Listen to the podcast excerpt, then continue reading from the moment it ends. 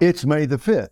Let's read the Bible. Friends, welcome back to this year long journey through the Bible from Genesis to Revelation in just one year. We've already read a great deal of the Bible, but the biggest part of it is still in front of us.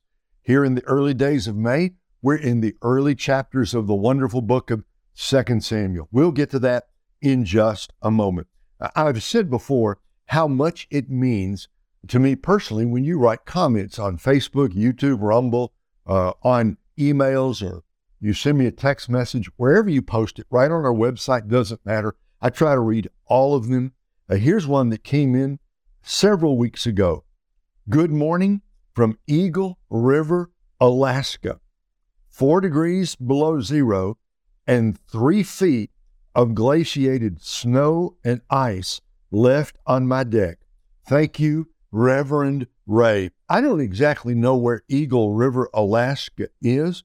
I don't think I've ever been there. I've only been to Alaska one time, but below zero and three feet of snow and ice, I'm glad you're staying inside. I, I now know that it's May, so maybe it's warmed up a little bit, but be careful up there in Eagle River. And thank you for joining us on the Bible bus. And then this one came from about the same time, a few weeks ago. Thank you so much for sharing such a blessed sermon, Blessings from Nepal. Nepal. Years ago, Marlene and I and several friends traveled to India, and we were visiting a missionary friend there in India. And one day she took us across the border, and we spent a couple of days in Nepal.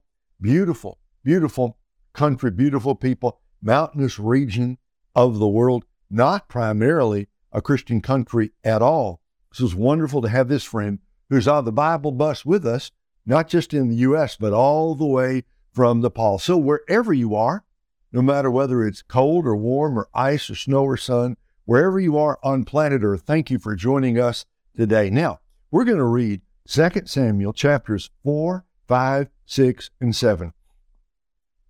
A reminder of the outline of 2 Samuel. This book is all about David's reign as king, his rise, chapters 1 through 10. His sin, chapters 11 and 12. His trouble, chapters 13 through 20.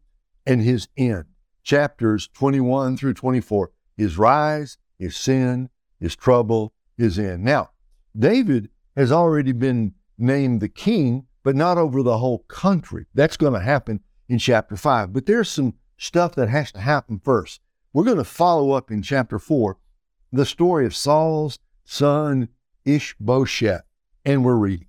When Saul's son Ishbosheth heard that Abner had died in Hebron, he gave up, and all Israel was dismayed. Saul's son had two men who were leaders of raiding parties, one named Baanah and the other Rechab, sons of Rimmon the Beerothite of the Benjaminites. Beeroth is also considered part of Benjamin, and the Beerothites fled to Gittaim and still reside there as aliens today. Saul's son Jonathan had a son whose feet were crippled. He was five years old when the report about Saul and Jonathan came from Jezreel. His nanny picked him up and fled, but as she was hurrying to flee, he fell and became lame. His name was Mephibosheth. Rechab and Baanah, the sons of Rimmon the Beerothite, set out and arrived at Ishbosheth's house during the heat of the day while the king was taking his midday nap. They entered the interior of the house as if to get wheat and stabbed him in the stomach. Then Rechab and his brother Baanah escaped. They had entered the house while Ishbosheth was lying on his bed in his bedroom and stabbed and killed him. They removed his head, took it, and traveled by way of the Arabah all night. They brought Ishbosheth's head to David at Hebron and said to the king, Here's the head of Ishbosheth, son of Saul, your enemy, who intended to take your life. Today, the Lord has granted vengeance to my Lord the king against Saul and his offspring. But David answered Rechab and his brother Baanah, sons of Rimmon the Beerothite, As the Lord lives, the one who redeemed my life from every distress. When the person told me, Look, Saul is dead, he thought he was a bearer of good news. But I seized him and put him to death at Ziklag. That was my reward to him for his news. How much more when wicked men kill a righteous man in his own house on his own bed. So now, should I not require his blood from you and purge you from the earth? So David gave orders to the young men, and they killed Rechab and Baanah. They cut off their hands and feet and hung their bodies by the pool in Hebron, but they took Ishbosheth's head and buried it in Abner's tomb in Hebron. 2 Samuel chapter 5. All the tribes of Israel came to David at Hebron and said, Here we are, your own flesh and blood. Even while Saul was king over us, you were the one who led us out to battle and brought us back.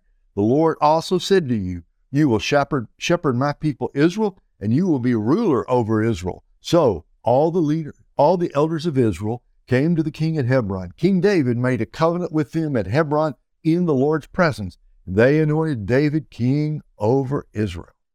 David was 30 years old when he began his reign. He reigned 40 years. In Hebron, he reigned over Judah seven years and six months, and in Jerusalem, he reigned 33 years over all Israel and Judah. The king and his men marched to Jerusalem against the Jebusites who inhabited the land. The Jebusites had said to David, You will never get in here. Even the blind and lame can repel you, thinking David can't get in here. Yet David did capture the stronghold of Zion, that is, the city of David. He said that day, Whoever attacks the Jebusites must go through the water shaft to reach the lame and the blind who are despised by David. For this reason, it is said, The blind and the lame will never enter the house. David took up residence in the stronghold, which he named the city of David. He built it up all the way around from the supporting terraces inward. David became more and more powerful and the Lord God of armies was with him. King Hiram of Tyre sent envoys to David. He also sent cedar logs, carpenters, and stonemasons, and they built a palace for David. Then David knew that the Lord had established him as king over Israel and had exalted his kingdom for the sake of his people, Israel. After he arrived from Hebron, David took more concubines and wives from Jerusalem, and more daughters, more sons and daughters were born to him. These are the names of those born to him in Jerusalem Shammua, Shobab, Nathan, Solomon, Ibhar, Elishua, Nepheg, Japhia, Elishama, Eliada, and Eliphalet. When the Philistines heard that David had been anointed king over Israel, they all went in search of David. But he heard about it and went down to the stronghold. So the Philistines came and spread out in Rephaim Valley. Then David inquired of the Lord, Should I attack the Philistines? Will you hand them over to me? The Lord replied to David, Attack, for I will certainly hand the Philistines over to you. So David went to Baal Perazim and defeated them there and said, Like a bursting flood, the Lord has burst out against my enemies before me. Therefore, he named that place, The Lord bursts out. The Philistines abandoned their idols there, and David and his men carried them off. The Philistines came up again and spread out in the Rephaim valley. So David inquired of the Lord, and he answered, Do not attack directly, but circle around behind them and come at them opposite the balsam trees. When you hear the sound of marching in the tops of the balsam trees, act decisively, for then the Lord will have gone out ahead of you to strike down the army of the Philistines. So David did exactly as the Lord commanded him, and he struck down the Philistines all the way from Geba to Gezer. 2 Samuel 6. David again assembled all the fit young men in Israel, 30,000. He and all his troops set out to bring the ark of God from Baal, Judah. The ark bears the name, the name of the Lord of armies, who is enthroned between the cherubim. They set the ark of God on a new cart and transported it from Abinadab's house, which was on the hill. Uzzah and Ahio, sons of Abinadab, were guiding the cart, and brought it with the ark of God from Abinadab's house on the hill. Ahio walked in front of the ark. David and the whole house of Israel were dancing before the Lord with all kinds of fir wood instruments, lyres, harps, tambourines, sistrums, and cymbals. When they came to Nacon's threshing floor, Uzzah reached out to the ark of God and took hold of it because the oxen had stumbled. Then the Lord's anger burned against Uzzah, and God struck him dead on the spot for his irreverence. And he died there next to the ark of God. David was angry because of the Lord's outburst against Uzzah, so he named that place Outburst Against Uzzah, as it is today. David feared the Lord that day, day and said, How can the ark of God ever come to me? So he was not willing to bring the ark of the Lord to the city of David. Instead, he diverted it to the house of Obed Edom of Gath. The ark of the Lord remained in his house three months, and the Lord blessed Obed Edom and his whole family. It was reported to King David, The Lord has blessed Obed Edom's family and all that belongs to him because of the ark of God. So David went and had the ark of God brought up from Obed Edom's house to the city of David with rejoicing. When those carrying the ark of the Lord advanced six steps, he sacrificed an ox and a fatted calf. David was dancing with all his might before the Lord, wearing a linen, linen ephod. He and the whole house of Israel were bringing up the ark of God with shouts and the sound of the ram's horn. As the ark of the Lord was entering the city of David, Saul's daughter Michal looked down from the window and saw King David leaping and dancing before the Lord, and she despised it in her heart. They brought the ark of the Lord and set it in its place inside the tent David had pitched for it. Then David offered burnt offerings and fellowship offerings in the Lord's presence. When David had finished offering the burnt offering and the fellowship offerings, he blessed the people in the name of the Lord of armies. Then he distributed a loaf of bread, a date cake, and a raisin cake to each one in the entire Israelite community, both men and women. Then all the people went home. When David returned home to bless his household, Saul's daughter Michal came out to meet him. How the king of Israel honored himself today, she said. He exposed himself today in the sight of the slave girls of his subjects like a vulgar person would expose himself. David replied to Michal, It was before the Lord who chose me over your father and his whole family to appoint me ruler over the Lord's people, Israel. I will dance before the Lord, and I will dishonor myself and humble myself even more. However, by the slave girls you talked about, I will be honored. And Saul's daughter Michal had no child till the day of her death. 2 Samuel 7. When the king had settled into his palace and the Lord had given him rest on every side from all his enemies, the king said to the prophet Nathan, Look, I am living in a cedar house while the ark of God sits inside tent curtains.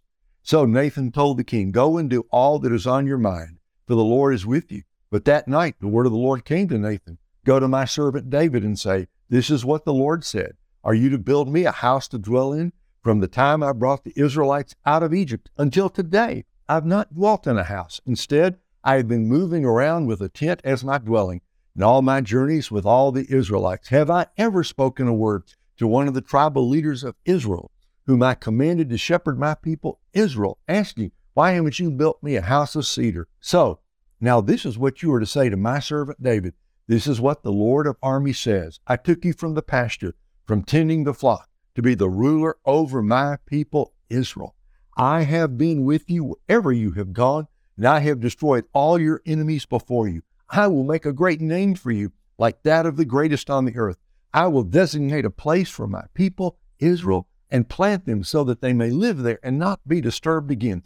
Evildoers will not continue to oppress them as they have done ever since the day I ordered judges to be over my people, Israel. I will give you rest from all your enemies.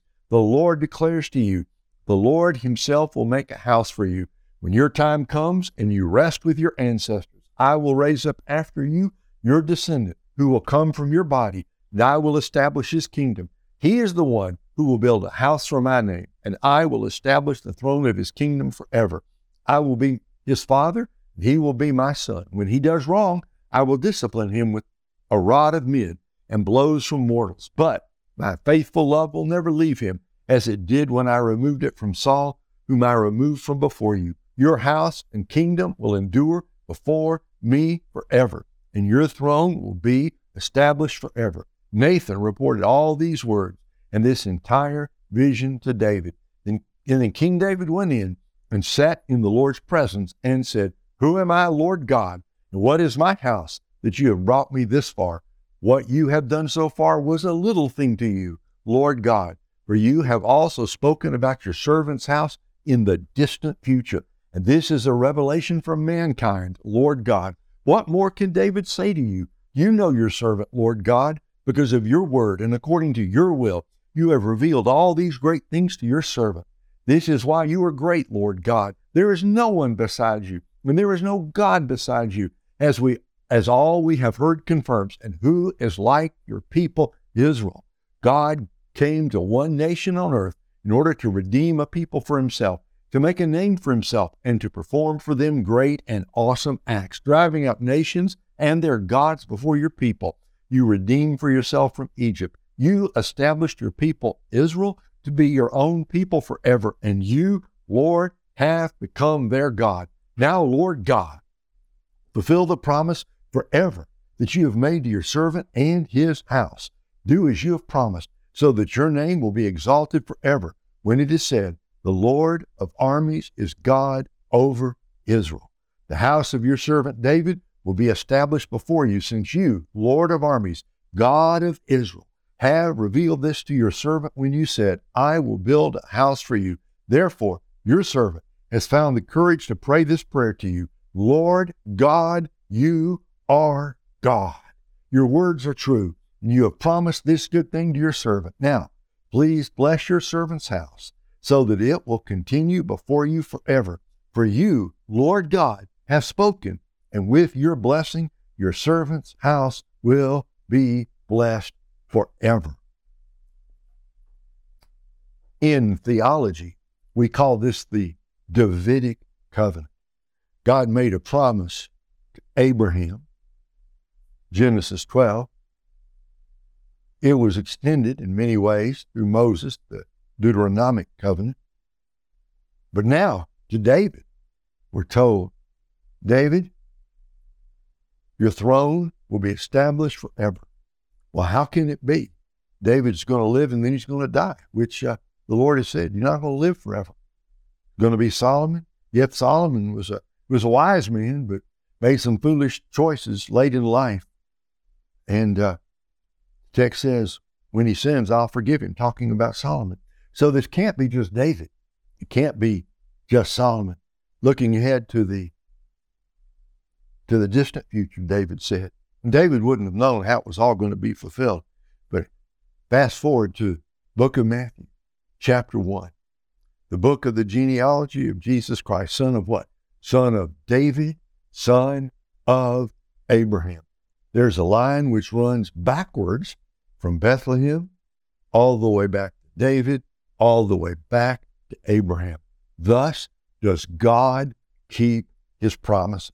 Remember, we've talked before about David was out there in the wilderness for those months and several years and run around the mountains and hiding from Saul and his armies. And, and I'm sure there must have been many days, weeks, and months when he wondered how, how God could ever make him king over the whole nation. But now here he is, greatest king Israel would ever have.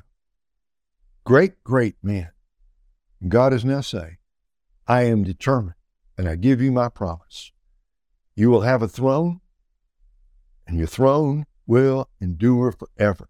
Fulfilled ultimately in the coming of the Lord Jesus Christ, fulfilled even more ultimately when Jesus comes again to set up his kingdom and reign from David's throne in Jerusalem. Friends, God keeps his promises when we can see it and when we doubt it.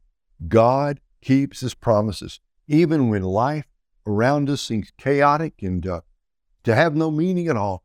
God keeps his promises. That's something you can take to the bank today.